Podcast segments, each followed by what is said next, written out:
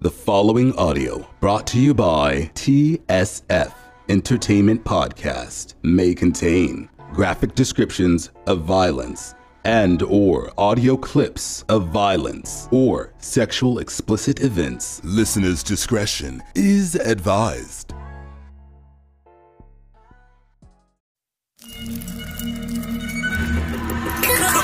Down in the valley where the girls get naked. If you throwing bands, then you know she gon' shake it. One, two, break break 'em. Three, four, rake 'em. These niggas grind hard, but these bitches grind harder. Climbing up the pole just to get out the bottom. The crowd below, stay ready for the show. The pimps, the dough, don't let it take your soul. We may falling on the sky look easy. Look at my bitches, gangsta walking on the ceiling. Green on the floor, money talk, can you hear me? The word is so addicting, the dreams is expensive. Keep spending, work hard for the Touch me, touch me, baby. Touch me you want, touch me you want, baby. Body's on yours, nobody else, baby. Yo, yo, yo, what's up? This your boy Retro CG, and I would like to welcome you to the TSF Entertainment Podcast. Tonight I'm joined by my beautiful host, Miss Really BTV in the house. Yo, what's up with you? What's going on with you? What we talk about tonight? We are talking about down there. Uh. Oh, Are you like theme song? I do. I like the music on this. I mean, you know, I'm, I'm, you know, I'm old, so you know, but I like the music too. I had to get that soundtrack. So tonight we are talking about P Valley season one, episode one hundred three, Higher Ground. Um, I agree. The music is is lit in in this series. I really love the writing. Um, I'm digging it so far. I mean, we're at episode three. We're a little further ahead, but you know, we're we're doing a little backtracking right now with tonight's podcast. But So we gonna get we're gonna get caught up. We're gonna we're get gonna get caught up. up. We're gonna get caught up. We caught up in, in in real in real time. We're caught up in real time. Right, We're in real time. But you know, we'll get it together. But um, I agree with you. The music is lit. So in fact, the episode uh kicks off with um Mercedes. Uh, she's at the Pynk. And she's doing a very seductive routine for um, this guy that's, you know, just mesmerized. I mean, she's doing her damn thing in this. So, uh, Yeah, yeah, so in this scene, we see how talented she really is um, at what she does, and we later find out that uh, this is a football coach from Memphis, um, who's pretty much one of her regulars. Who's like, you know, you're very talented. I don't know why you still here. You should have been in Atlanta or Memphis right now. Matter of fact, come on back to Memphis with me. You know, Mhm. let me put you up in a condo or whatever. And you know, she checked his ass real quick. Like, yo, I'm, I'm just here for the dollars. so, what's your thoughts about that? Well, what I appreciated in that moment was she was like, "You can't afford me in real life." She was like, "This isn't like this isn't who I am." You know, she was like, "You think you can buy me with you know?" Because he was like, "I put you up, I do this, I do that." Like, you think you can buy me? You don't even know who I am in real life. You can't afford me, and I don't even think she meant monetarily. I think she was just like, "Me and you just not on the same level. Like, we just not the same." And I love that line like you can't afford me in real life like you really think you can buy me like you you don't know me so and i think once again that takes it back to humanizing dancers human i don't even want to call them strippers anymore you know what i'm saying humanizing dancers and understanding that like these women are not they're not what they do It's a job. you know It's a job. yeah it's not they're not what they do you know so they're not selling. Not every woman in the strip club is selling ass. You know, Exactly. she's dancing, and uh, we Exactly. we we've already learned that she's dancing for a purpose. You know, she right has a goal. right She she has an immediate goal that she's trying to fulfill. Um, so her time at the Pynk hasn't been just you know um blowing money. You know, Right. she's been working towards a goal. So I agree with you on that. And um, we didn't realize that I love this scene. I love how they shot this scene. This scene was really lit. yes because yes It, it it felt like they were the only two in the room. So in the coach's perspective, everyone else wasn't there. It was just him and Mercedes. But in reality, you know, when she walks off, we see that the club is packed, and you know, he's just kind of snapped back into reality, like you know, we're not the only ones here. You know, the club's going up. the club's going up. That's the crazy part about it is, but in his mind, he zoned all that shit out, and he was concentrating on Exactly. Mercedes. And once again, I love that because, like you said, it was it it took it was like in the first episode where at a certain point when Mercedes was dancing, they they cut out the music and we could hear the panting and we could hear the fear. Like you could you could really hear the fear in Mercedes as she was climbing that pole. Like, all right, I do this every Sunday. But this Sunday could be the Sunday, you know, and so I, I love that. I love that. the panting and the breathing Yeah. and the physical endurance Yeah. of climbing that pole. And then when she started twerking on the ceiling, Right, yo, when she flipped upside down, I said, "You got to be crazy," you know. yeah, she did that shit, yo. Yeah. yeah. Um, so then uh we shoot to the next scene What we got uh um Autumn and Gidget at the wig store trying on wigs. So Right. we, we trying to give Autumn a new look. You know, as a stripper, you know, she needs her new looks and she found her new one. She got her a blonde wig. So, you know, she she she's sexy now for real. Okay, see now that's good. That's interesting that you say she's sexy now for real because I was getting ready to bring up, and this was something I brought up in my review. Do you see any colorism in that, with the blonde playing up to the light skin? You know, I the do. fact that it was with that she was with Gidget. Like we know, we already know that her and Mercedes have like Mercedes has color issues because every time she insults her, it's always a color. It's always light bright. It's always so she always comes for Autumn's color. And if, I'm if going go ahead. no, I was going to say if there's any, if we've seen any insecurity in Mercedes, I would say that's it. We've seen that. That's the insecurity we've seen in Mercedes as far as that that color piece. Like we we don't see a lot of vulnerability in Mercedes. Her mom is her is her Achilles is her kryptonite, and um that color seems to be an issue. And so I thought it was very interesting that they had her in the wig store with Gidget, and then with the blonde wig being the wig that she went with. I thought that that was interesting. chose, right. All right, so I'm going to save my response for that because I do have a response to that, and I do agree with what you're saying. But I'm going to hold my response because it's actually going to roll into the next couple of scenes because I Okay. do I do feel like you are absolutely right on your theory on that. Okay. So next scene we see um um Andre, what's his name? Oh Andre, bust a nut in the bed, phone sex Andre, um texting Haley. Uh last night was lit. Hope you're having a blessed day. I'm like, really? like, like, really? That's how we doing it? we having blessed days, really? uh, he's in love with a stripper. So you know he gets a call from his his his boss at work. You know, um, regarding the presentation that they're working on for the casino. You know, so you know he's still going forward with his plans to try to get the um casino up and going. You know, they're basically telling him, you know, you need to hurry up and seal, seal this deal. And in the next scene, we have just um a feature of Autumn. I mean, she's dancing for all these guys. You know, they spending money. They going up for her. You know, they throwing up all this money for her, and she's just having the time of her life. And, and these niggas is just enjoying her all because she got this blonde wig on. I mean, there's nothing else that's changed about her. She's still a shitty ass dancer. She she she don't know how to work the pole. She ain't really giving up no good lap dances or everything. But everybody going up for her. They spending mad dough on her. They got guap all over the floor for her.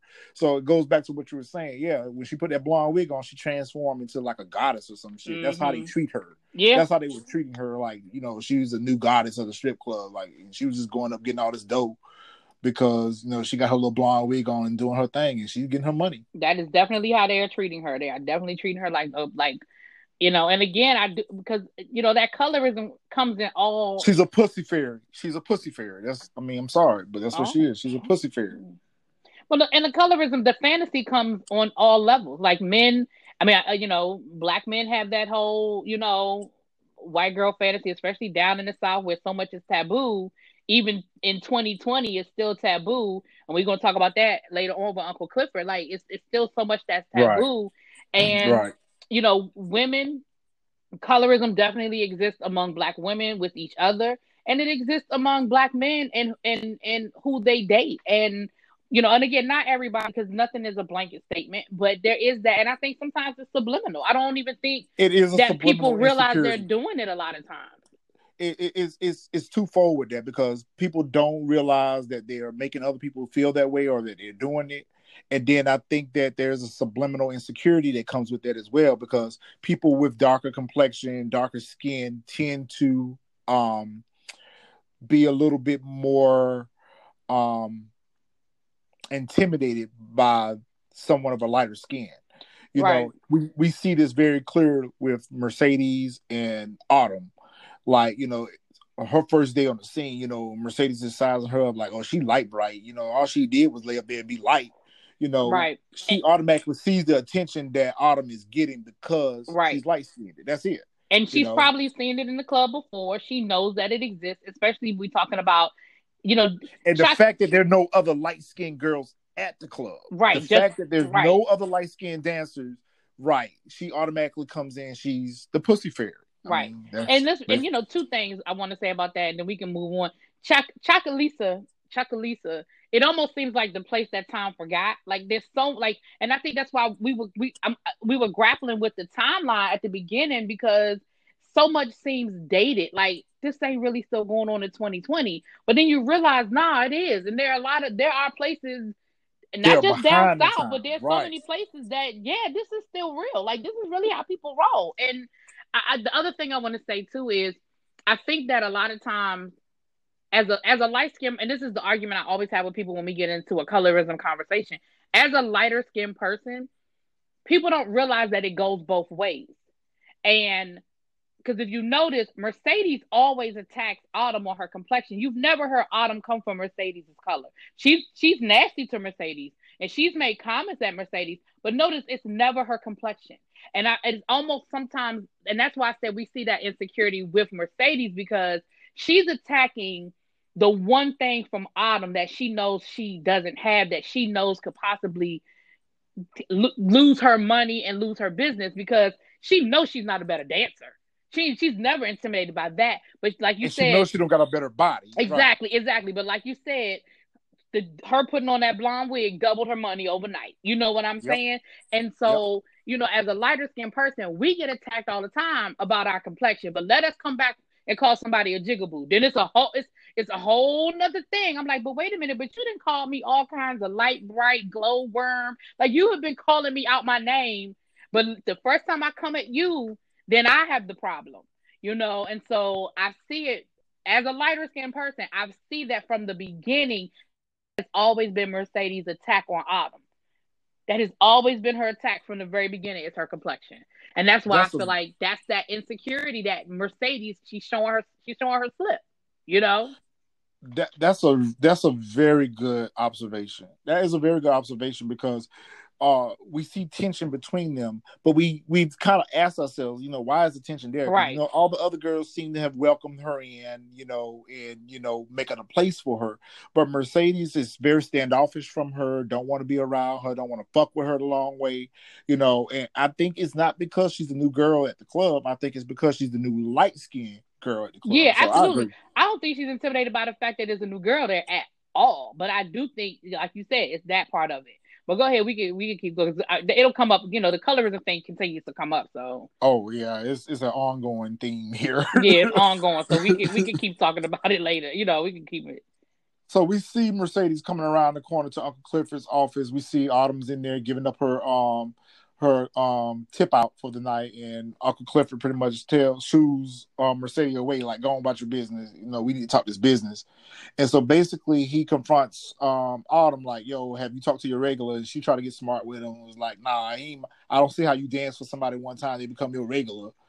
And he pretty much told her, like, well, if you want this ID, I need this information. So Mhm. what, what's your thoughts on that? Um, I, I mean, because really she was lying. She clearly was lying because she, remember she said, "I text him, he didn't text me back." No, it was the other way around. He texted you, you didn't text him back. because she, yeah, well, because that's because she didn't want. You know, I think now. She didn't want to get in the middle of it. Yeah, I think uh, because again, I don't want to give away too much that happens down the line, but I think in that moment, her thing was, I'm really, I don't want no parts of this. I don't want Right. to be involved. I don't want no Right. parts of it. I don't want to have anything to do with it because at the end of the day, I'm hitting and quitting. I'm getting up out of here. I don't want to become. I don't want to be nobody's through. friend. Right. I I'm don't want to be. I- Right. I don't have enough. Like I'm not vested in this. Like like a Mercedes would be, or like um a Mississippi. It just so happens that I'm the person he likes. So now I got to be in it. But I really think that's what it was. I was. I think she just didn't want to encourage Uncle Clifford at all to think that she that she like I don't have nothing to do with this. I don't want to have nothing to do with it. Like no, you know. I agree with that. I agree with that. So the next scene, um, yeah, I, I agree with what you're saying on that. She just basically like, "Look, yo, I'm just here for the moment. You know, I'm trying to get Yes. this this money, and I'm I'm sliding out. You know, I'm yeah, just like I, I'm, I'm, I'm just here so I won't get fined. Like I, you know what I'm saying? on the run. Part two on the run. That's like that's that's what she was doing. Yeah, So in the next scene, we see uh um Isaiah Washington's character. What the fuck is his name? Mayor Mayor I don't Shady know, Mayor. but I got a personal issue with Mr. Isaiah Washington. I was trying to give this fool the benefit of the doubt, but I, I anyway, I'm gonna keep it to the show. I'm gonna keep it to the show. I don't know. I just call him God, God Daddy, because that's what um Andre called him is God Daddy. Yep, and that's when we really learned that that is his godfather. Mhm. So uh he's um they're basically at uh, a construction site. They're at the construction site and they're um talking about the plans for the casino and we then learn that he's also having plans for a park to be um built in honor of his memory and you know Right, he's just feeling himself. yeah, He's he's oh feeling he's himself he is definitely the epitome of the corrupt, you know, city mayor. mayor. you know, the Yeah. ass, slick, you know, slick head back city mayor. Um, and unfortunately of color, you know, unfortunately. Why did he have to be of color? Of course. Right. And that's what he said. He said, I'm the first black mayor, you know, I deserve this. Like I, I gotta I gotta, you know, do this and toot my own horn. You know, I'm the first black mayor. And I'm like, and you're gonna be the last the way Mayor. Ruffin, Like, Tadeo Ruffin, that's his name. God darn it, I had to think about it for a minute. Mayor Ruffin, go ahead. no, but yeah, I mean, you know he that just- fucks with me when he I can't just- get the characters' names right. right. He's just yeah, I know you you care. You, you, you care. I don't. You, Care too much. you watch my reviews, you know I don't care. But and it's not just say I don't care. I do care. I just always fuck them up, and it's like it is what it is. But you know what? I've come to like that little idiosyncrasy about your reviews. It's, it's, it's, it's my little juggle. It's my little um, giggle moment. right? Oh, they, they love it Crystal because they be fucked up like, somebody's name again. right, and then be like, where did she? Even, and then sometimes it's like, where did you even get the name from? I'm like, I don't even know. In my mind, you know who I'm sounded talking about. Shut up and listen to the review. right. You know who the hell I'm talking about anyway. But yeah, so uh, yeah, I, he's just that stereotypical, you know, and Corrupt then city mayor. Yep. corrupt city mayor. And I feel like because what we learn, and again, I don't want to talk too too far in the future, but what we learn is that Andre is not a bad dude. He really is trying to do a good thing. Now he has to do some shifty stuff to do it. So I think- done. Right. And I think in that moment, it's almost like he lost his innocence a little bit with, with, with his uncle or goddaddy, whoever, because I think he thought he wanted to do the right thing too. Like he really wants to improve his town. He really he wants to bring realized that they're not in it for the same reason. Exactly, exactly. I Yeah. think that's what the importance of that scene was for you to see that something fell away from Andre in that moment. Like something in that moment made him be like, "Oh, we okay, we we on a we on two different mm. pages here. Like we're and not the the, fact same." that right and the fact that mayor ruffin wants to do it um clandestinely he wants to do it secretly without the town's people knowing what's Right. ready to happen Because he was like, if they So- find out, it's gonna be a whole nother conversation. Like we are still in the Bible Belt. Like they're not here for that. yeah no we can't do this casino so we see instantly right there in that moment in that scene um andre becomes conflicted so to speak because you know here he is thinking he's doing the right thing by bringing this casino back home because clearly he works he's an attorney for this um development group so when they were shopping around for um, a location or a site for them to build this casino, hey, this is a perfect opportunity for me to bless home. I'm gonna bring this back home, and now you know my goddaddy's the mayor. This is perfect. But now I see that my goddaddy is in it for you know All the different wrong reasons, reasons. all the wrong reasons, right? Now let me play devil's advocate for a second. Let me play devil's advocate for a second. I'm gonna do one of your numbers. Do you think okay, taking away the corrupt part of it, I'm not talking about the corrupt part, but do you think that the mayor is wrong? Because he does know his city, and at the end of the day, bringing the casino and upgrading the town really isn't a bad thing. Like he like saving the town isn't a bad thing.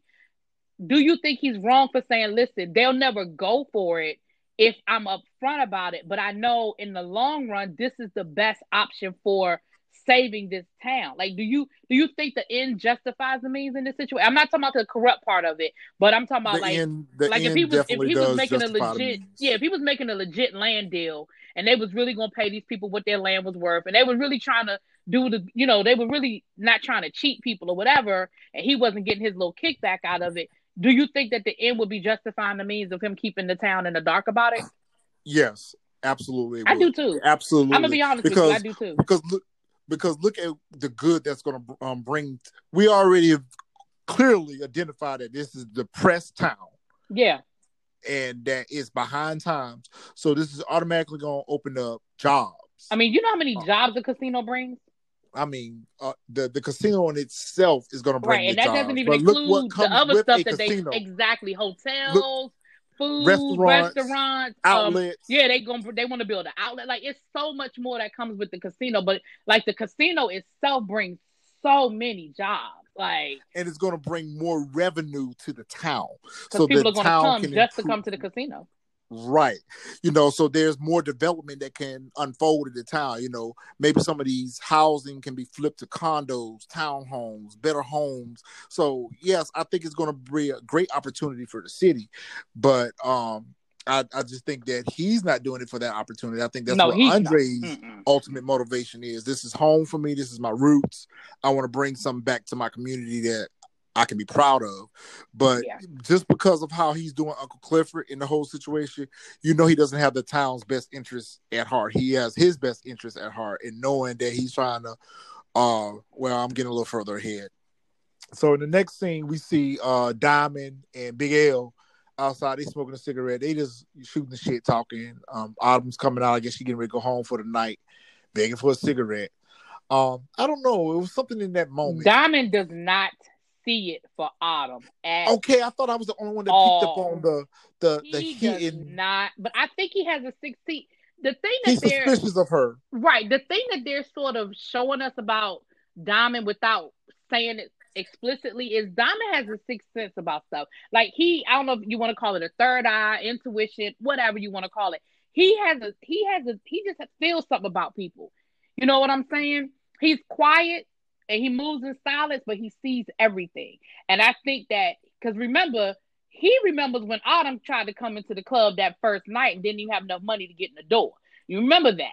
And remember, she ended up getting in there anyway, dancing, and now she worked there. I feel like he just don't trust her. He doesn't know where she came from. He knows she's not from there. I just think he don't trust her. Something about him. He don't see it for her at all. He don't see it for her. He don't see it for her at all, and he's him and him and him and Mercedes are kind of aligned.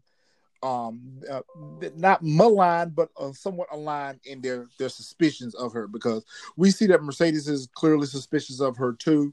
Um, everyone else just seems to take her at face value, but these two right here are kind of like keeping a, a close eye on her, like mm, she ain't moving right. You know, some something ain't about her because how you go from one to be a patron at the club to now dancing at the club. You didn't have enough money to even get in this bit, and now all of a sudden you're here dancing. Like, yeah, you're you're running, you're running from something. You're trouble. Right. Something. Um, and we see her finally look at Andre's message, and I don't even know if she responded. I think did she call him or, or yeah, I think she called him, or either she texted him, and that that's when we see them at the restaurant. Because remember, it was pouring down raining, and they left her ass standing there. Because remember, um, I think Big L offered her a ride, and she didn't take it. Yep. You know, and she probably didn't take it from him because she don't trust him. I mean, remember, she she doesn't trust people. So even though Big L probably had good intentions, and I really don't think he would have done anything to her, but she don't trust it. She don't trust him. Yeah, I think he was just being friendly. You know, Yeah, no, she ain't got no way to get around. You know, you need to ride home. But Diamond's like, nah, she's straight. Right. Diamond was like, nah, she good. She gonna get She home the good. same way she got here. She all right. How do she get to work every He- day? I guess she catch an Uber.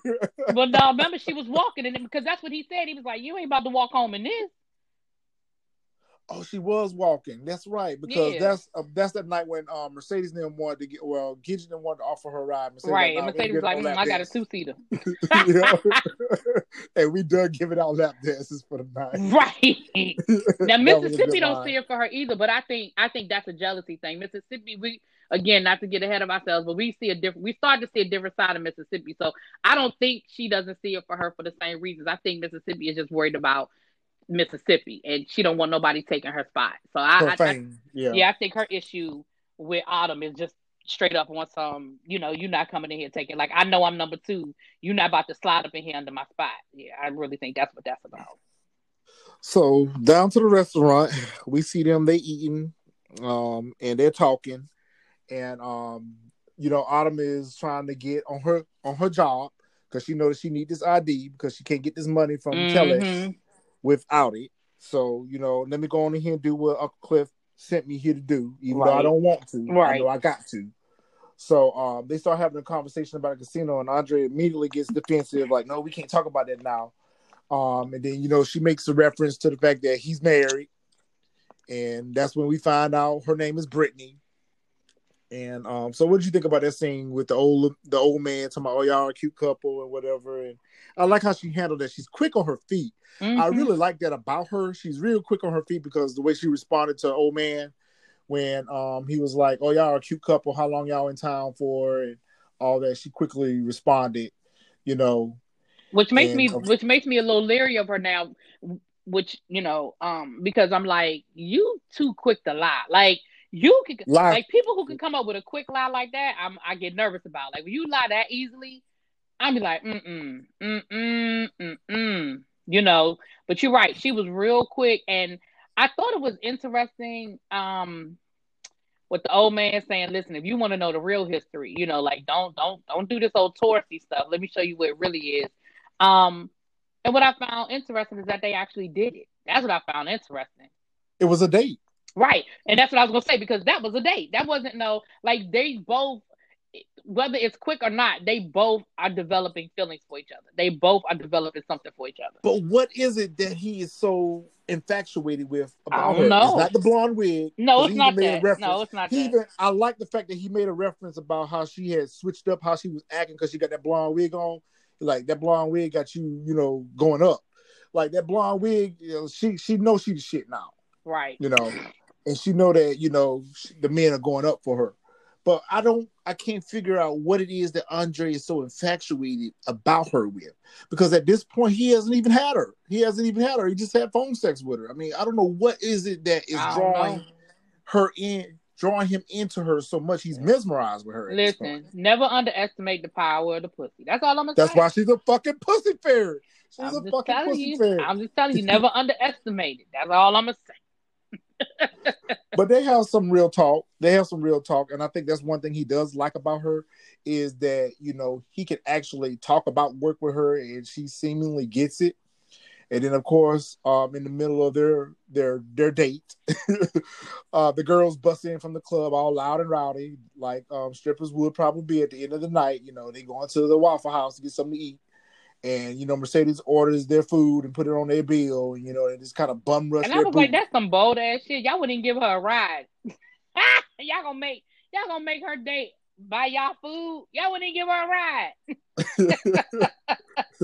and then probably fucked up her ride home because he probably would have took her home, but he ended up leaving when the girls got there. right, There they fucked up her ride. So right. How did she get home? Damn. How did you get home that night, girl? Maybe Andre came back and got her. Oh no. Maybe he was waiting in the car. Maybe he was waiting in the car for her. But that's when they agreed to uh, meet up. He said, "I'll text you," and she said, "I'll reply." So that that was kind of a parody on the fact that she hadn't been replying. hmm to um, his messages and whatever. And um, she had a moment of recognition when the old man was talking. You know, you see a little bit of hurt or dismay in her her eyes. You know, you see the pain in her eyes, which we later go to find out. You know what she's what she's torn up about internally. She's fighting a battle inside. hmm Um, and so the girl, you know, and then of course, you know, we I'm not gonna say necessarily colorism, but you know, Mercedes did make a reference to her being anorexic and not eating and shit. So, you know, Mercedes just doesn't like her, period. So anything she do and say is going to be negative towards Right. her. Right. She's not gonna have nothing positive to say about her. In this moment. Right. So the next scene we see uh uh Corbin. Corbin is um um picking cotton. Yeah, that's what he's doing. He's picking cotton. How cliche, even though he's not picking it in the traditional sense, um, but he is tending to the cotton fields. Um and I, I had a little issue with that. I had a little issue with it until later on down the line that answered my conflict with that. But in this episode, I was conflicted with it that the son of the maid who's biracial is the brother that's actually still tending to the cotton fields, while the other brothers sit up in the main house drinking and spending up their inheritance. This one is still out here, you know, tending to the fields. But I, I later understand why he's tending to the fields. But uh, we see him approach Uncle Clifford. Uncle Clifford is standing out in the field. Um, I love that outfit he had on. I'm going to let you talk about that because I really didn't want to say anything about the outfit. that outfit, I loved it. I mean, Uncle Clifford is just, I love it. That outfit, that it was like a corset thingy with the, he had the parasol and the, the hump butt. Like it looked like it was something out of 1860. Like, you know, with a, but it was leather with some booty shorts. Like it was a lot, but I loved it. It was a lot though, but I loved it. so uh, they they have a conversation um, out at the fields, and um, Uncle Clifford's um, pretty much is confronting Corbin. and was like, "Yo, why you didn't tell me they were bringing a casino here, and you know you part of this deal? You know what's the deal with this?"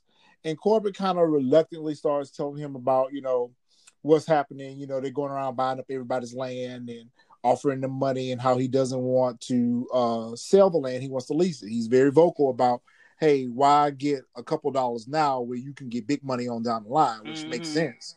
You know, lock them into a 15 year lease, get this money. Guess what? They built this casino now on this land. They have we're they're forever indebted to us. right. Like we'll forever have to get this rent from them. So I think that's a very good business acumen that the son of the maid is has more sense to know that hey, we will make more money in the long run and have a legacy if we Mhm. lease this land to them versus selling it for a quick couple million dollars that y'all gonna blow in probably a year. Um, but what I seem to have picked up on in this scene is there seems to be some history between um Uncle Clifford and Corbin, and not nothing sexual, not, No. not that kind of history. No, but they But knew they- they, they they knew each other and they're friends. Yeah, they seem to have a, a, a standing friendship from years. You know, that seems to go back to elementary school. Yeah, because like Uncle They- Clifford they grew up said- together. Right, like Uncle Clifford said, I've known your whole life that you were the son of the maid. Like you, no, the, nobody said it out loud until your father died and, and included you in the will. But tr- but remember, I knew all along. I knew I knew all along who you were. You know, he said I can keep a secret. You know, um, so there's definitely a history. But what that made me think was, then when was Andre there? Because they clearly are in the same age range. And if Andre lived there for any length of time, wouldn't somebody know who the hell he is? So I'm thinking he, if he did live there, he was young. He left when he was young because that rem- seeing that scene reminded me, like, yeah, if somebody would know him, like that's one of those Right. I know your people type towns. Or know your people Yeah. at the very least. Right. like somebody by now would have recognized him, whether it was Uncle Clifford, whether it was Big L, whether it was somebody would have recognized him. by Corbin, A town regular. somebody would know who he is. Right. Um, but I don't feel like Corbin was. You're you're right. I I I've, I've been asking myself that too because he seems to have left after school, or left after high school maybe, and went off to college somewhere. Because he said he went to Morehouse, so he went to Morehouse. So obviously he left um, after high school, and you know went to college, and now he's gotten his law degree and now he's back, you know, trying to do something good for the city, but he's living in a motel, not staying with family members. Right. So does he does he still have family here other than the goddaddy? You know, because you don't hear him reference a parent, um, siblings, or anything like that, and he's staying in a motel. Uh, Well, I don't think he would stay with any family because again, he doesn't want anybody to know that there's a connection. But I'm just surprised that no one has figured it out. But then it brings me back to again something that we find out later on maybe Yep. he did leave as a child. Yep. You know, maybe he Yep. did leave as a as a child that nobody would necessarily remember. It it might be one of those things where if somebody if they brought it up, they'd be like, "Oh, I do remember a baby," but not necessarily connecting it to him. And I think as the story progresses, that may be a question that gets answered for us. Yeah, But I, I, do agree. feel like in this scene that Corbin wasn't all the way 100 with. he Uncle wasn't Clifford. because he never told Uncle Clifford that the Pynk was part of. He never told Uncle Clifford that. Remember? Okay, so I thought I thought I was the only one that was. No, uh, uh was He never told Uncle Clifford. Even he he he came clean about the casino because remember Uncle Clifford walked away talking about how rich he was going to be because he thought that his He thought that casino, the his, he- he, thought his club was going to be across, across the street from a casino. Right. He Right. Not, he didn't know that they wanted his that his land was a part of it. And you saw the look on Corbin's face as he walked away, like he felt bad about it, but also I guess couldn't necessarily risk the deal by telling Uncle Clifford that. Like, yeah, he he he kept he didn't tell Uncle Clifford he kept some stuff from Uncle Clifford. So the next scene, we got Wicked Witch of Oh, uh, Chucalissa, Miss Patrice in Oh, in church Lord. that's supposed to be practicing her solo, and she up here preaching a whole sermon to the air By herself. uh, by herself, preaching a whole sermon. What Deborah Cox song? Nobody's supposed to be here. You're not supposed to be here. Um, she don't even need to be up here. And then we see Mercedes has been looking for her, you know, try to get her money because uh, she needs to get her twenty stacks so she can go put down on her gym. right. Don't go ahead. Don't go ahead. At this moment, Wicked Witch Patrice is ain't done nothing wrong yet. she ain't done it yet. Um, Um, but you see the hesitation even in this scene. You see the hesitation. Like, what you want the money for? What you gonna Right. do with it? Like, yo, it don't matter what the fuck I'm getting ready to do. If I want to go blow a bag on at the Louis store, it's my money. Give me my money back. Give me my This money, right? Because that was Yeah, the this was a loan. This, this that was the agreement. You know, it's not for yours to keep. And so, you know, she then goes on to tell her mama that you know what her plans were about going to put down the deposit on the gym. And at this moment, I don't think that Patrice really had any nefarious intentions on doing something with the money, other than she just didn't want to give it back. I, I don't, I don't think she had in her mind at that yeah, point she just didn't want to give it back. Yeah. she didn't want to give it back. Yeah, and so um, when she agreed to give, I'm thinking to Mercedes like, "Why I got to come back tomorrow the check? We here at the church now. Go write me a check. you know, Right. Why, why I got to come back tomorrow for my money?" But we see how thrilled and excited and she was almost like a little girl in that moment when she ran up and hugged her like, "Oh, thank you," Yeah. you know, because she felt like her mother was supporting her dreams at that point yeah. and it's really sad to see how it unfolds. But um, in that moment, uh, Patrice is just study. She wants to preach so bad. This woman wants a, a, a pulpit to herself, and you know, she's she's motivated. One thing I can't say about all the characters so, so far, maybe with the exception of Diamond, maybe with the exception of Gidget, uh, and maybe well even Mississippi, but most of the characters have goals, and we we know right away what their goals are. Mississippi, she wants to be famous. She wants to be the social media. Yeah. Uh, she wants to go viral. she wants to go viral. Mercedes wants to open her gym. Um, Uncle Clifford wants to save his club. Um, Big L just wants to keep his job because Right. he has nowhere else to go. Um, Autumn, she just trying to lay low. You know, Corbin wants to keep his land. So we see uh, Patrice wants to keep get a church. So we see everyone has goals. You know, except for a few characters, where we haven't we haven't seen part of their story yet as to what their real motives for um for being at the Pynk. But I feel like everyone that is associated with the Pynk has goals that the Pynk is a centerfold to those goals.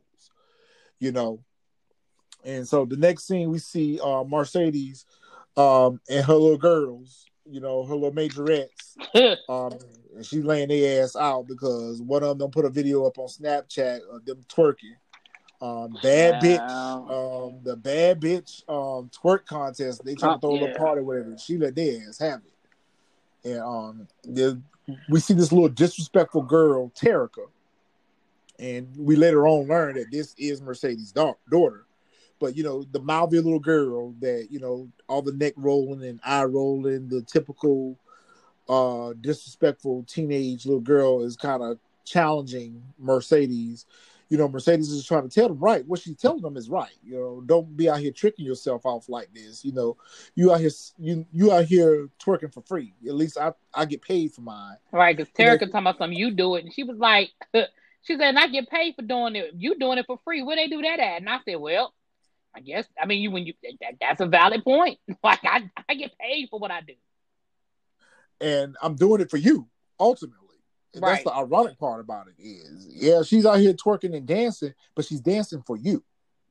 In twofold, she's dancing for you because she's trying to get you back in her life. She needs the Mhm. money to be able to get the gym, and she's doing it for the rest of the girls because she wants to give them a place of their own that they can go to and learn how to dance and be proud of, you know, winning their um championships or whatever, you know, the little contests and shit they're going through. So, you know, she's not just out here twerking just to be twerking, she's doing it for a purpose. And I think that's what she's trying to communicate to Terica in that moment. But what did you think about that scene? Well, I mean, you kind of took away the climax of it, but, you know, in that moment, Well, you can still have your version of the climax. no, that was.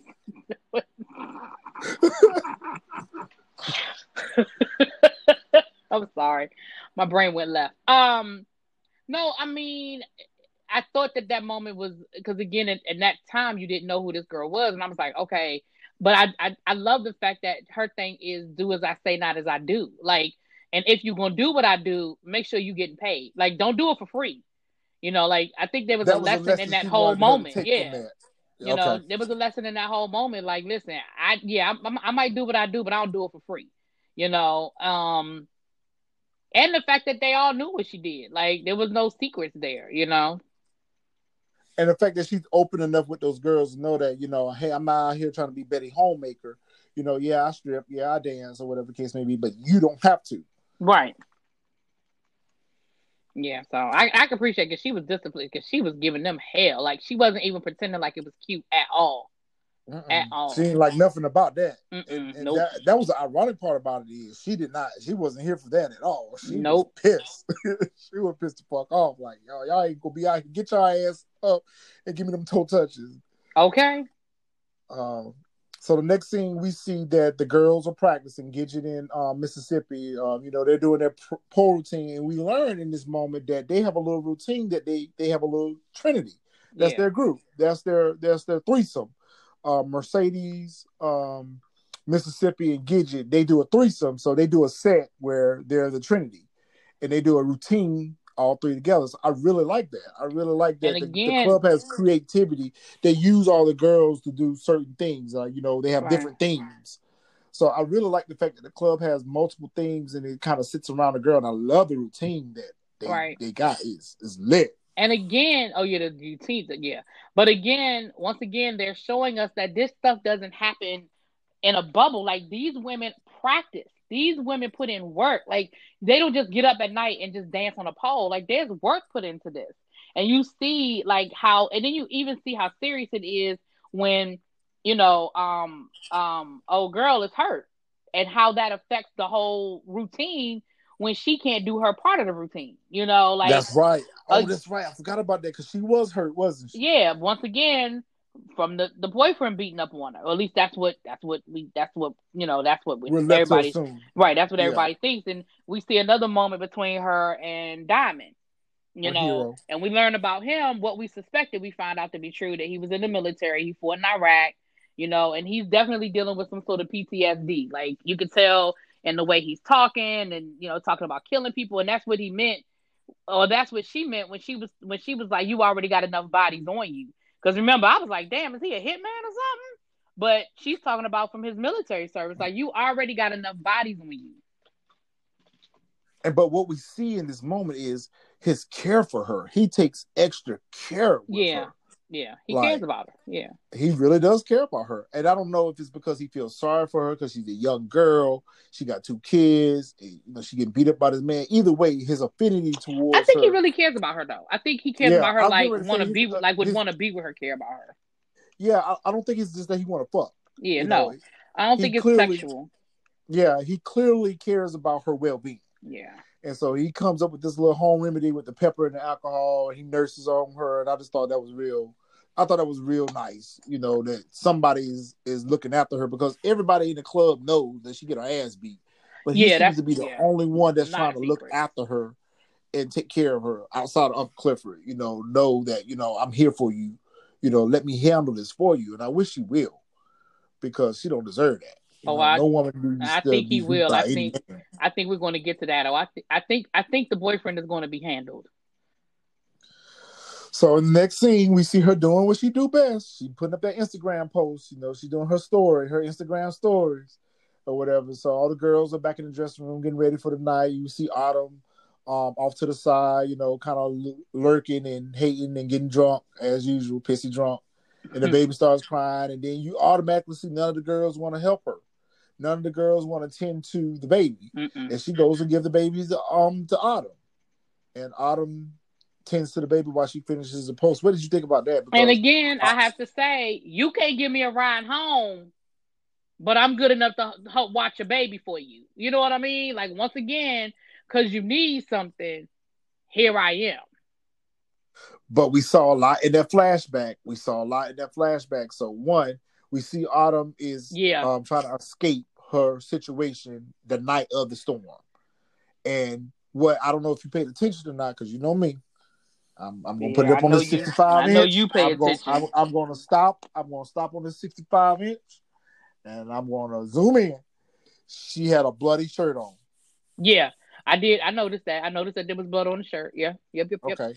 And the little baby was crying. You know, she was trying to escape that situation. So we're we're getting snippets of what happened that night. Yeah. You know, each each day, each episode, we get more and more snippets of that fateful night. So, and I'm just gonna leave it at that for the moment. So the next scene, we see her that fucked her up for the rest of the night. That whole her holding that baby fucked her up for the rest of the night Yeah. because we immediately see her at the bar getting fucked up. Right. Even the She bartender was telling her, "You need to slow Quita. down." I don't even know what that girl Quita. is, she, she gonna always be Quita from having to have box. Quita. Let's get her Quita told her to slow her ass down. Quita said you get fucked up. and uh, she gave her water. She gave her water. 'cause She's like this water. She like this water. Yeah, that's what your ass need. Mhm, need Some water. yeah, right. Sober the fuck up. But uh, so then we see her wandering around the club asking niggas to buy her a drink. Again, there go your colorism. I'm gonna use this wig and I'm gonna get these niggas to buy me a drink or whatever.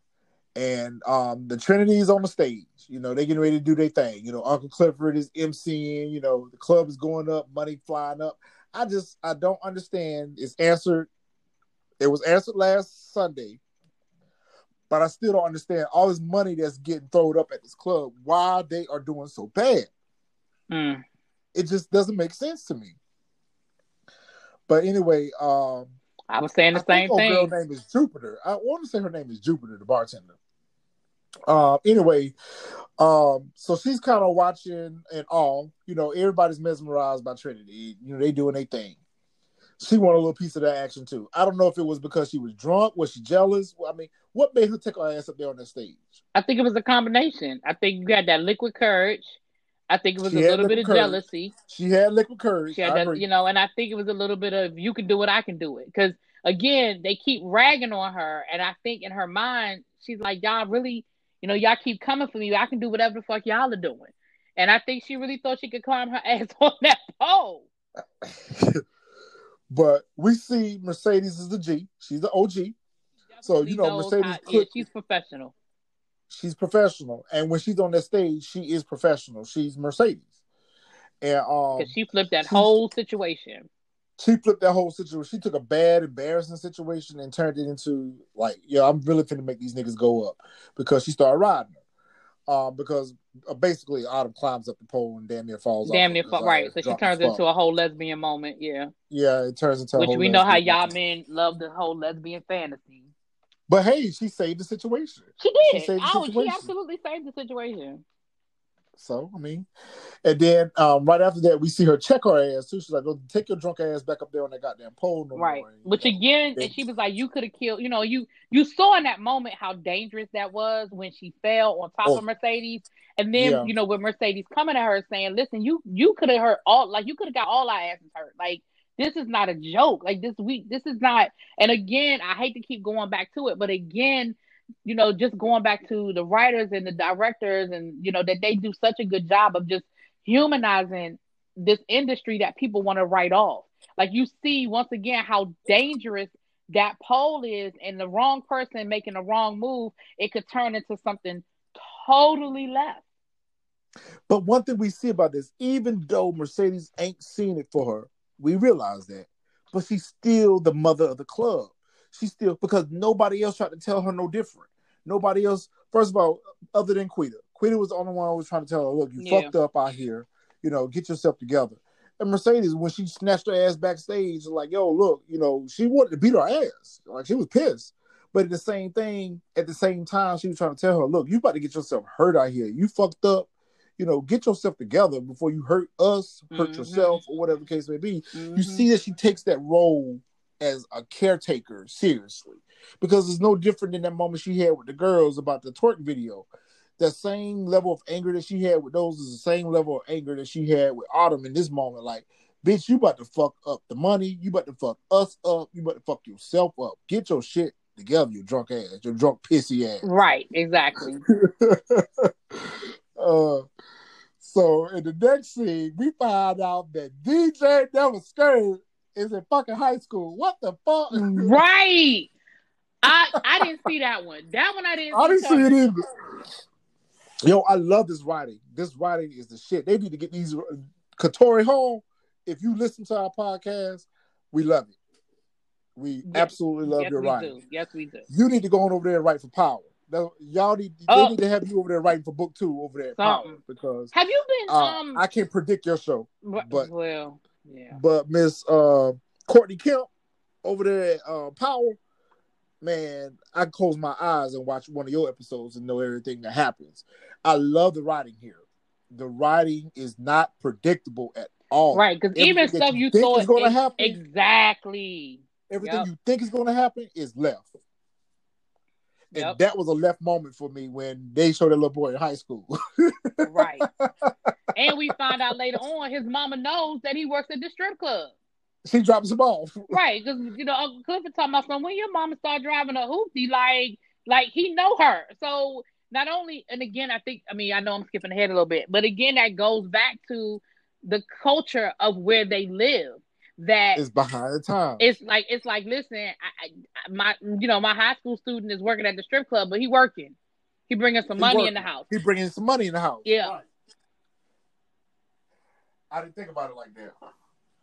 And it could be a situation where back to he's what you were caring for a parent that can't work. Maybe his mom, right maybe because it goes back to what you were saying mother. about how depressed the town is how there are no jobs like i, I think it kind of goes back to that Well, what we see in this, we're, we're talking about him at school, but what we see in this scene is Little Murda pulls up to uh, DJ Never Scared school, pick him up from school.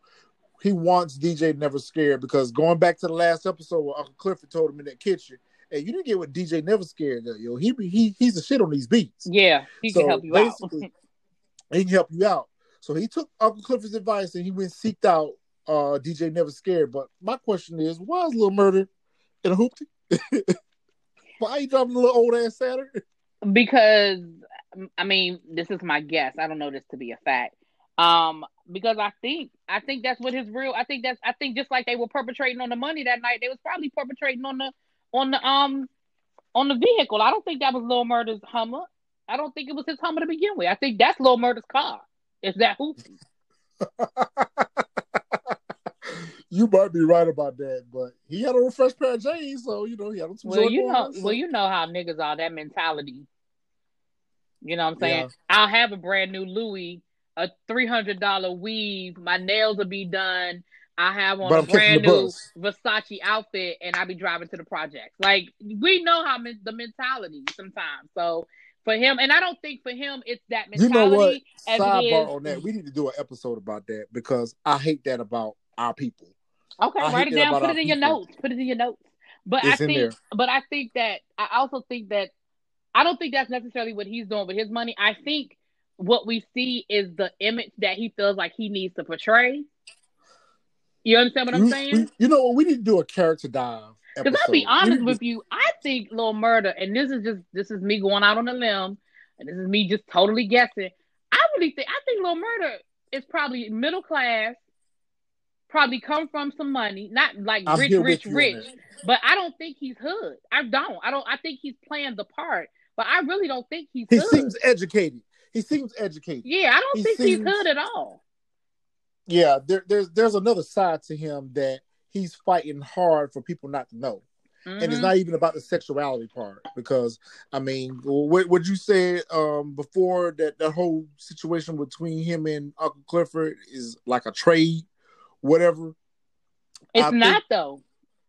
I don't I don't I don't necessarily think that the image that he's trying to to portray goes back to the sexuality.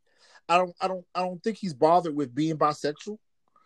If he's bisexual, gay, whatever, I I, I don't no, know. I agree. what- Based on again, we're getting ahead of ourselves, but based on future information, I agree with you one hundred percent now. But yeah, I agree with you. I do. I do. I but I think the image that he's trying to portray as Little Murda is he wants people to take him serious as an artist.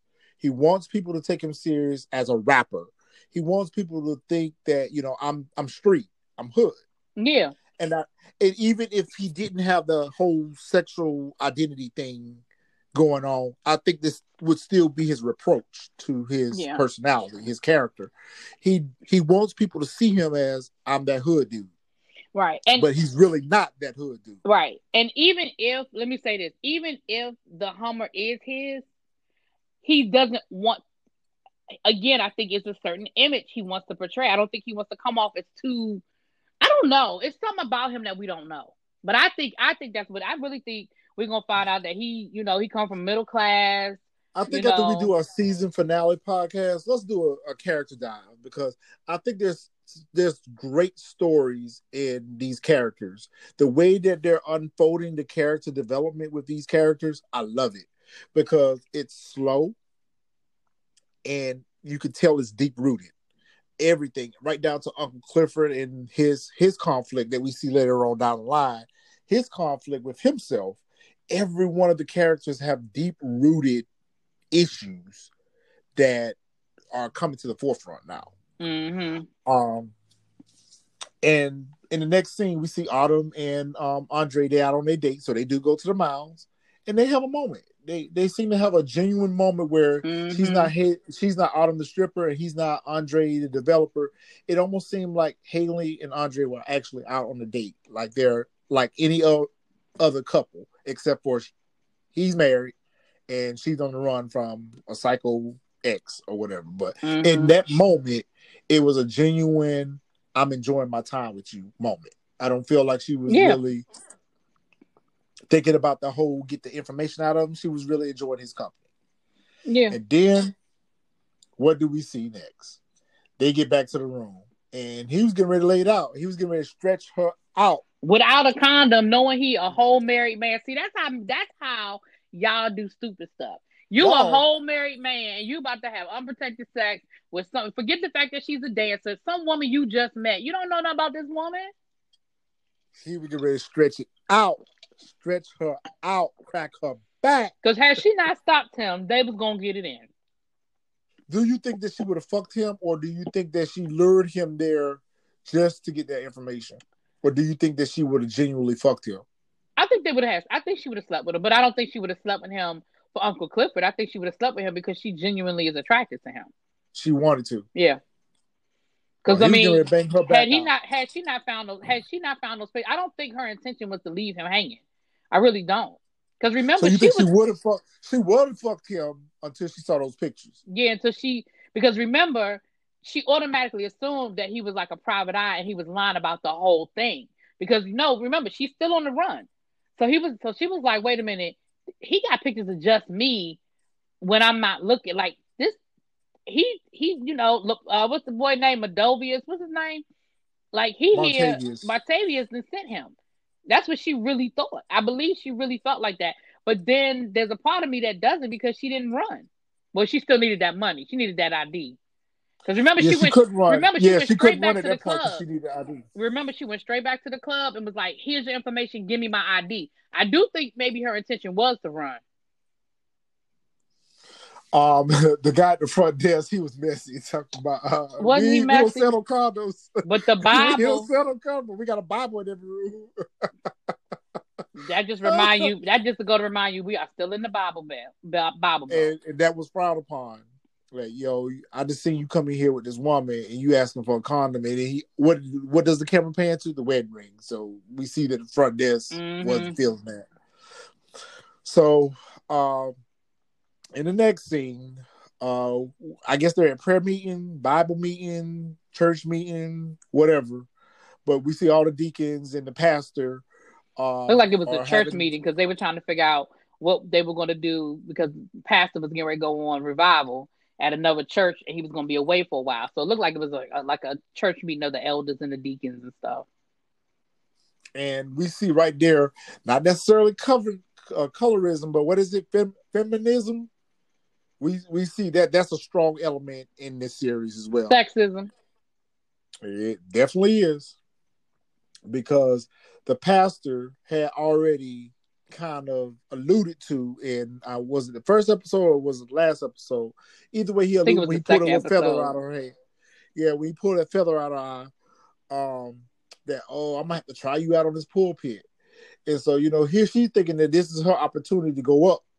You know, Pastor getting ready to go out for revival. Let me preach the sermon, and they shut her ass the fuck down. All the way down. But you know what? I feel sorry for her. I I feel sorry because Patrice gave it to him. Though Patrice let them know that old dude that y'all want to preach, y'all know he boring as hell. Like stop playing. Like we all know he's boring. Like stop it. and he was sitting right there, like I am right. And she and, and she was she didn't have no qualms about letting it know that yo you bored. One thing I will say about Patrice, what you know, as much as I don't like her character, the one thing I will say is I think she truly believes that she has been called on by God. Like I don't think it's an act. I don't think she's trying to steal people's money. Like I think she really thinks that God has saved her and that it's her turn to now minister. Like I really think she believes that. Based on what? I well based on if based on future episodes. I can't really say now, but in that moment, in that moment, I I was just like, dang, they ain't gonna give you a shot in hell. Like they are not giving you a shot in hell. Did you feel sorry for her in that moment, or do you feel like uh-uh, I feel sorry for her because I'm still stuck at what she, her in the parking lot, swindling that money out of her mother. So no, I mean out of her daughter. So no, I ain't feel sorry for her. yeah, go? She was talking about stripping this blasphemous. Yeah, she tried to make And her then you took all her about what money. she do. All yeah, but you, yeah, you try to see her make your daughter feel bad about what you what she's doing, but at the same time, Mercedes said when she was like, and you had you ain't had no problem having when you wanted me to twerk, you know, for other people. Like Yeah, because she was like, oh, "How? Why has God forsaken me, and giving me a hope for a daughter, and stripping is blasphemous and all this?" But yeah, you are here begging for my blasphemous money. You know, I ugh, I hate characters like her. And the, the sad part about it is what we're getting from this is there are Patrices in real life. We we we got some parents out here that are some Patrices. You know, I thank God. Oh, absolutely. thank God every day. My mama wasn't a Patrice, but damn. I mean, as an about it is, educator- in, in our community, we have parents that are like this that that use their children for personal gain. Listen, as an educator, I couldn't even begin to tell you what I have run into. I mean, I couldn't even It's begin to tell you. It, it- it's really sad that in our culture, in our community, that you know we we do have parents that have children for the wrong reasons, and some parents look at their children as a meal ticket, and I think that's what uh, Patrice is using. She's using her daughter not necessarily for a meal ticket, but to further her personal agenda hmm rather than being honest with her child and saying, "Hey, will you help me?" I feel like if she would have went to Mercedes and been honest with her about her intentions and what her goals are, there's nothing in the world that I don't think that Mercedes would have done to help her mother achieve that goal. But you know, the way she went about it is fucked up, and I'm not even going to talk about that dragon anymore. Um. Mhm. So after the scene with the battle axe, we get back to uh Andre's coming back to the room and find out that uh Autumn pulled off. she don't uh ski skirt up out of there quick hmm Quick, and left the laptop up with the porn playing. right? But she, but the thing is, With her she, picture on it. right? She, But she got the information. She had uploaded that information. She did. I missed that part. That's right. She, like emailed it to herself or something, but she got all that information. Yep, she got everything, which was stupid on his part. That and I wish so dumb on DJ his part. Like, shout out to my boy serious? DJ Jack of Jordans. I wish he was on this podcast because being I've got him on P P Valley now, so he's Oh, been watching. real? Yes, Oh, I've got okay. him We on. gotta get him on here. uh, yeah, he said he's gonna get on with us, and uh, me and him were talking about it um, um, maybe about a week ago, and basically it was like, yeah, she got the information and she wanted to make sure that she she did what she needed to do, but at the same time, I guess I'm just a little confused with why she didn't stay and confront him Because or, she or or is that going back to what you were saying earlier about she feels like this dude is not who he say he really is? Yeah, I think she's just. I think she's just really, really paranoid about like who he like. Like, okay, yeah, I can see that you do have information about the casino, but do you know my dude? Like, do you think you know him, and that's why you took a picture of me? Like, like I- think she just doesn't trust the fact that he has pictures of just. Even though we found out later it wasn't just her, but that he has pictures of just her on the po- on. mm, I was gonna say on the podcast on the um on his computer. Like I think she was just like straight. I think she got scared. I think she got scared. Well, he was disappointed because he don't and got the magnums. Right. And he got Magnum too, right? He really thought he he was gonna it. get no no pussy for you tonight. The pussy None. fairy has flew away. Nope. You better do what The you did. The, you, you better do what you did the away. other night. You better get it on off of you. yep. back back on that bed you go, buddy, because Okay. the pussy fairy is gone. she got the hell on up out of there. So the next scene, we see little Murda pull up in his hoopty at the club, and um, Uncle Clifford is out front, um, you know, uh, welcoming the girls in. Um, what was he really standing out front for? Because that's kind of unusual for him. I guess it was just for him to be out there for when a little Murda pull up his boo.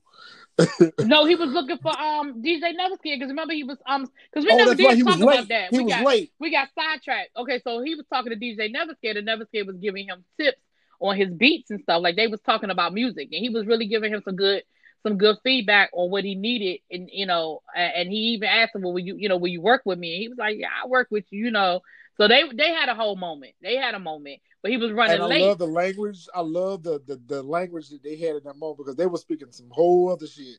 yeah, I didn't, that's I- why you see I went past that real quick because I, I all I got out of it is that you you know the your music sucks. your music sucks and I help you. Yeah, because I don't know what the hell they was talking about. Yeah, that's what he was out front for. He was out front waiting on DJ Never Scared because they had to put uh, Big L had to put the CD on. Right, talking about some what was the Belle Biv DeVoe CD or something. yeah. yeah. So Uncle Oh, Clifford was like, "Where the fuck my DJ at?" And that's when we learned uh, that he. Uh, we know that DJ um, Never Scared Mama usually drops him off at the club. Right. um, and that he's usually here by now, and that's when he's seeing a little Murda outside in the hoopty. You know, they they kind of have a little moment. And but you notice that, but you do peep that. Well, Uncle Clifford was like, "Going to get out of here before somebody see you." Like Uncle Clifford is is very careful and he's very protective. Like he has no reason to protect Little Murda, but he's very protective. He was like, "Get on out of here before somebody see you." Like they had their little moment, you know. Hey, how you doing? He was like, "You coming in?" He was like, "Nah, not tonight." And they just kind of sat there looking at each other for a second, and then he was like, "All right, well, get on out of here before somebody see you." Like again, being very cautious and conscious of where they are, and and people, you know, keep people and how people are going to accept them. Exactly. Even though everybody knows about Uncle Clifford. Like there's no ifs, ands, or buts about Uncle Clifford, but Uncle Clifford don't want little Murda to get caught up. You know what? You're absolutely right about that. And so we see um Gidget and um, Mercedes doing their little routine. So they they're a duo. So they're salt and pepper. They call them yeah, So salt and really- pepper, yeah. I really like I really like the themes that the club does. I mean the, the club has themes and we just see how good both of the girls are on on the pole and you know got to give take you to P Valley for your birthday, I feel like you want to go to P Valley. When we take you to P Valley for your birthday, so bad. I want to go to P Valley right now. Uh, but we also we got to give some props to Gidget too, because Gidget be doing her thing too. Because that routine that her uh, Mississippi had was lit. I like. Oh that. yeah, Gidget be doing especially the little swinging. G- little Gidget is a little thing. underdeveloped. I mean, under um appreciated, but yeah, she definitely, yeah, she definitely be getting it in. Yep. And so that's when we see um uh Mississippi's other regular. So we found out that Corbin was one of her regulars. And then her anesthesiologist regular shows up with a rose. So that means that was her cue that, you know, that now he's weird. now that is weird. Yeah, Dude don't want her to dance for him. He don't want her to do nothing to him. He just wants her to sleep. Really weird. no. But uh, we also get introduced to Duffy. So we find out who Duffy is. Duffy is the guy that Big L and Uncle Clifford is holding the oxy for, right. which is Gidget's boyfriend. So she literally jumps off the stage in his arms and you know, they have a little moment in VIP and we see her um, slip some drugs from him. She claimed that they're from Mississippi, but who do you think the drugs are for? You think they're for her or they actually for her uh, Mississippi? Well, he did make a reference about her mama. So in that moment, I thought they were for her. In that moment, I thought they were for her, and I was like, "Oh, Gidget." I'm like, "Is that gonna be Gidget's storyline? That she a fiend? Like she?" She's she a junkie. yeah. right.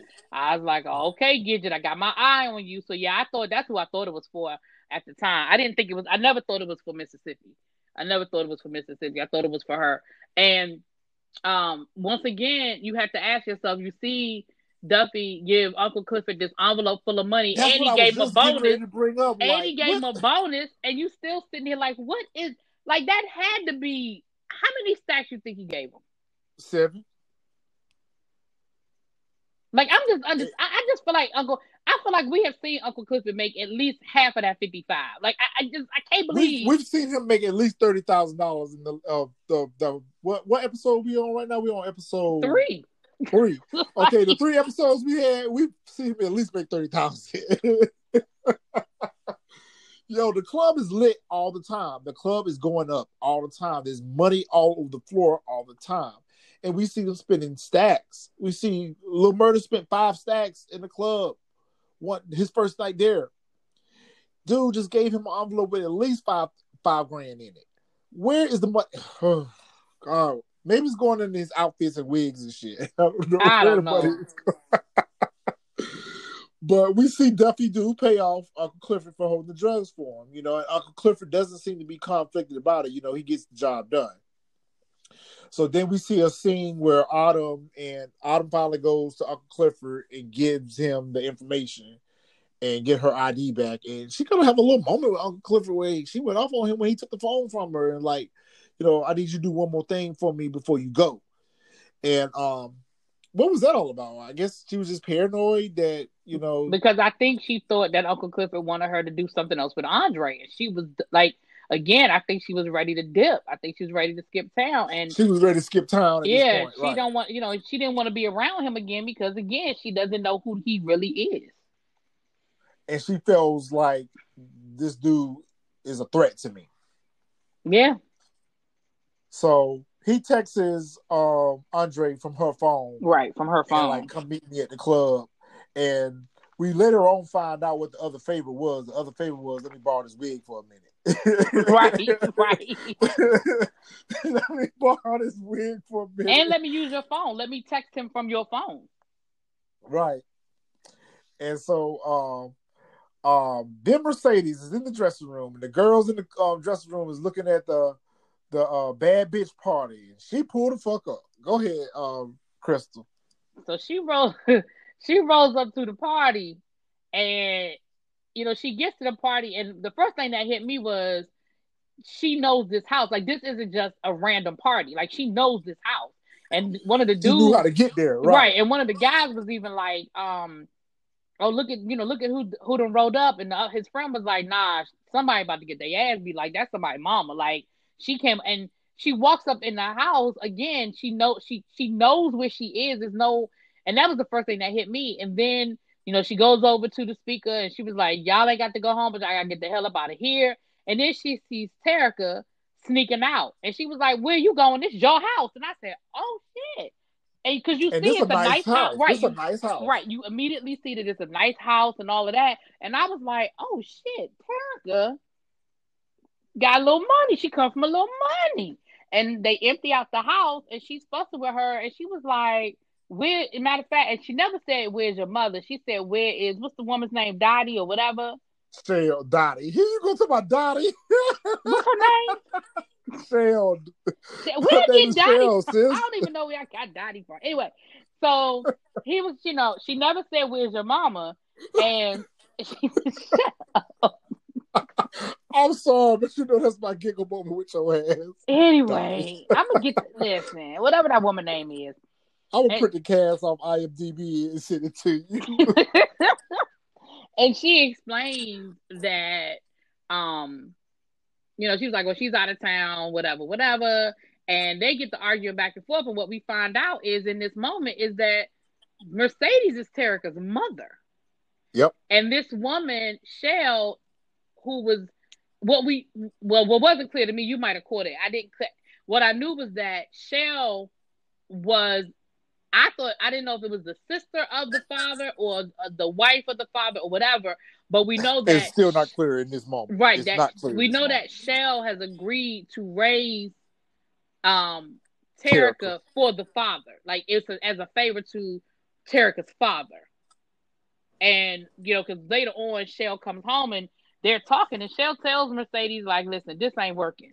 Like, you know, y'all gonna have to find another way to get y'all quality time because she's become way too preoccupied with her body, with this whole dancing thing. She's going through growing pains, and I need to eliminate this, you know, because this is this is just doing nothing but like, you know, tempting her.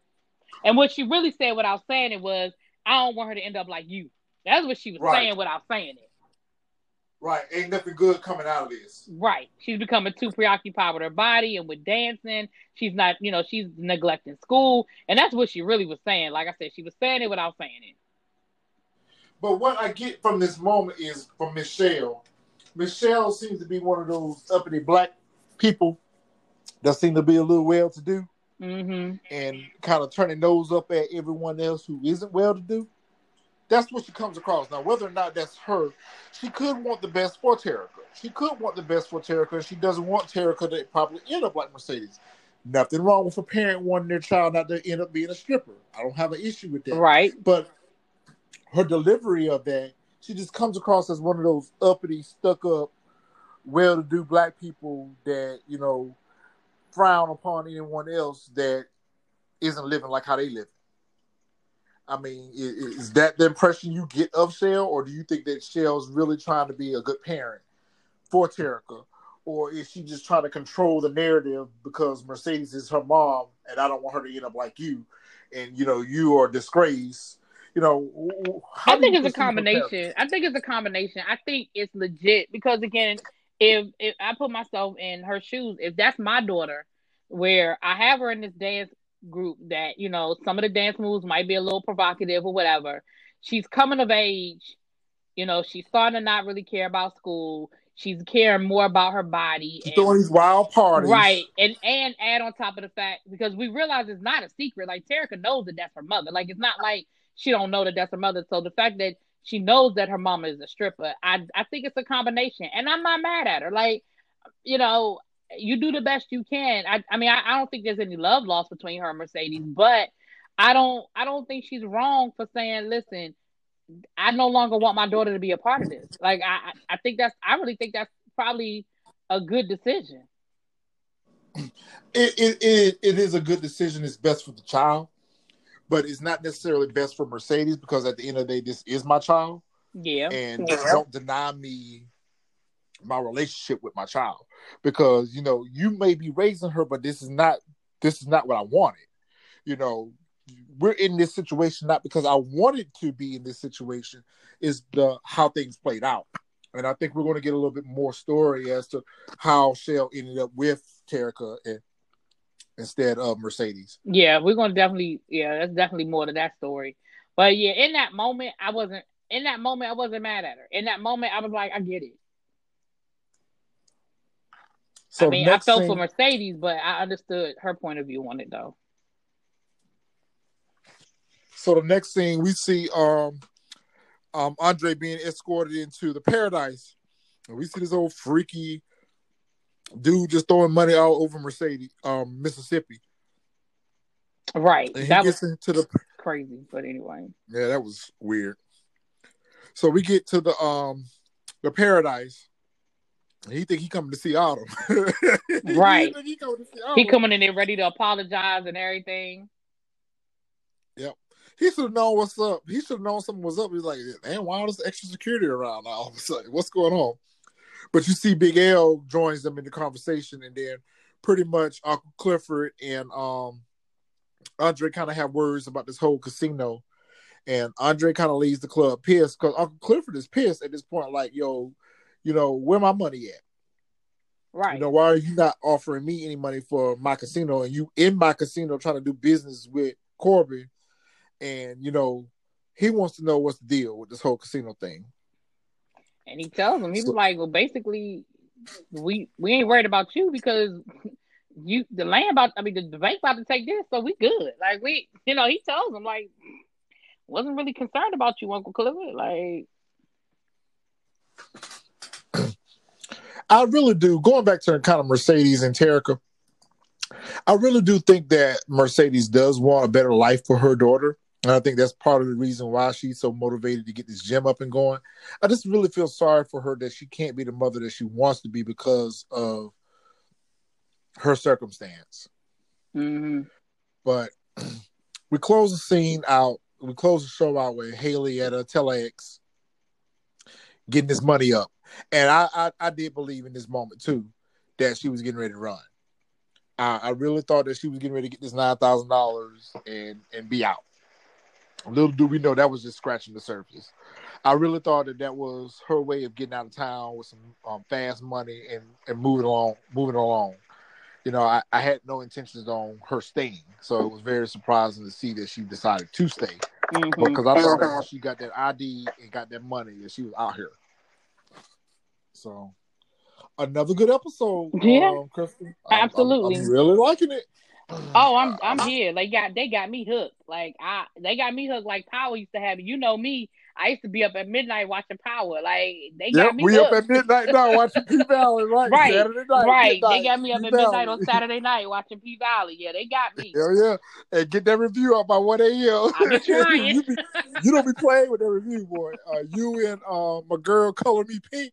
Y'all be on this shit. Y'all be getting reviews out Listen, 'cause you know the what? credits are over. I used to wait. I did out of respect. I used to wait with Power. I was like, okay, I would wait, and I would have a premiere at eight o'clock when the show, whatever, or nine o'clock, whenever the show came on. I would set it to premiere. But then I started realizing that other people was dropping theirs. I said, well, hell, if everybody gonna drop their review, I'll go ahead and drop mine. But I, I did at first. Mhm. I used to wait on it. I did, but then then it got to be, oh, I want to be first. I Yep, want my review be out the there first first. Right. I want I want mine to be seen first. Yep, Exactly, y'all be you getting it. So Y'all be getting it in. Y'all y'all be y'all be getting it in. I'm I'm really I'm really enjoying it. I'm really enjoying it. Um um we did we we also found out that P Valley has been um picked up for season for two. season two. Yep. The only problem So- is when are they going to be filming it? When are they going to start filming it? Although I'm was- noticing that a lot of shows are kind of going back, so they may. Oh, ooh, shoot, shoot, shoot! I'm about to tear something up. I mean, they might get a script pretty soon. You know, start getting scripts and start filming it because remember they filmed this already. Like this isn't new.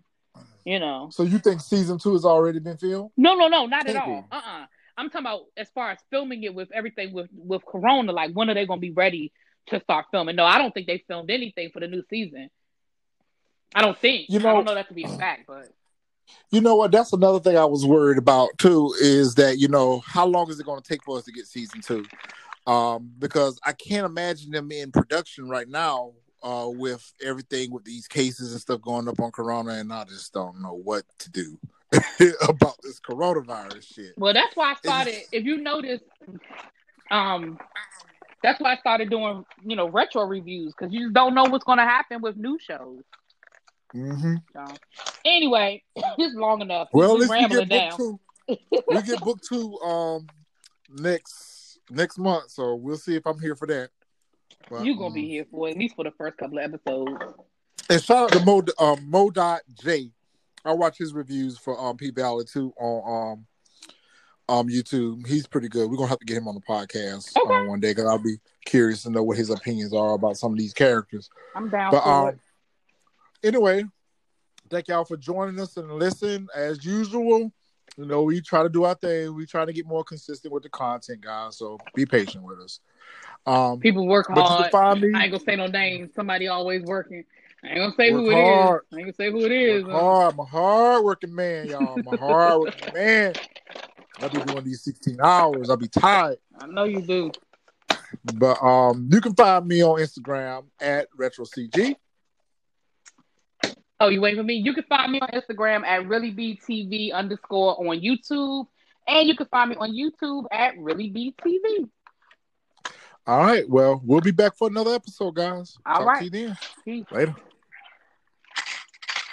You are now listening to TSF Entertainment Podcast.